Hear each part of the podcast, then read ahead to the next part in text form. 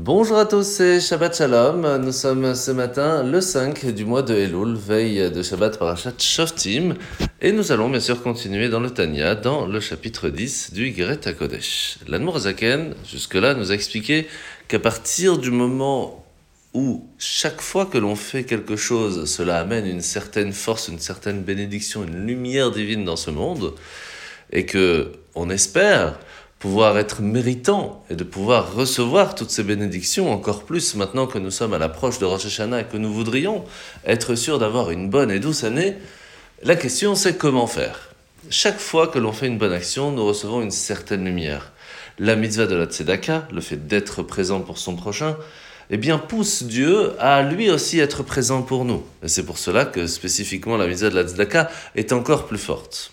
Alors il y a une lumière qui aujourd'hui n'est plus présente pour personne. C'est la lumière, la chance d'avoir le Beth Amikdash, le temple, ce qui nous permettait d'avoir une certaine paix, d'avoir une certaine sérénité, d'avoir la chance de pouvoir comprendre, voir, ressentir Dieu à chaque moment de la vie. Et ça, nous n'avons plus cette chance.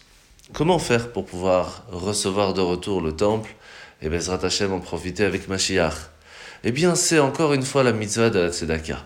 Parce que lorsque nous sommes présents pour quelqu'un d'autre, pour notre prochain, Hachem va donc se réveiller aussi en même temps et être présent pour nous et nous donner Bezrat Tzidkenu Bekarov.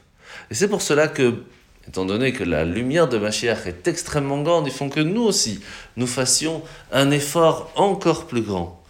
Précisément maintenant, pendant le mois de Elul, avec les fêtes de Rosh Hashanah, Kippour, Sukkot qui arrivent, savoir donner même au-delà de la limite, au point que cela va faire mal au portefeuille. Et c'est là qu'Hachem va dire, puisque toi tu es prêt à te faire, entre guillemets, du mal pour pouvoir aider ton prochain, moi aussi, malgré ce que je vois dans le monde aujourd'hui, eh bien je serai prêt à amener ma chère, et ce, on l'espère très rapidement. Alors la mise de ce matin, mise positive numéro 153. Le Bendin, le tribunal rabbinique, se doit de fixer le calendrier. Alors c'était fait avec la lune, puis après avec Hillel lorsqu'il a fixé le calendrier que l'on a aujourd'hui. Alors la paracha de la semaine, fin de parachat Shoftim, nous allons voir que Moshe va enseigner au peuple juif que lorsqu'il y a un témoignage, il faut obligatoirement avoir deux témoins, ou trois témoins, mais en tout cas au minimum deux. Et la question qui se pose, c'est qui témoigne que Dieu existe? Qui dans le monde peut témoigner que Dieu existe?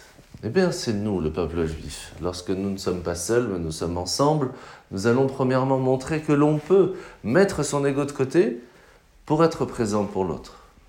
Mais cela ne suffit pas. Il faut aussi montrer qu'on est là pas seulement pour l'autre, mais aussi pour Hachem.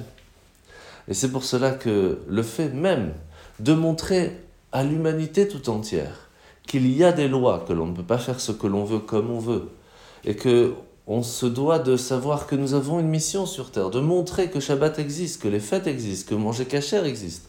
Toutes les lois et les commandements que nous avons reçus, c'est nous qui témoignent que Dieu est présent dans le monde, et alors il sera heureux de venir montrer sa force, sa bonté de retour, et Bezrat Hashem nous donner à tous et à toutes une Shana Tova. En tout cas, Shabbat Shalom.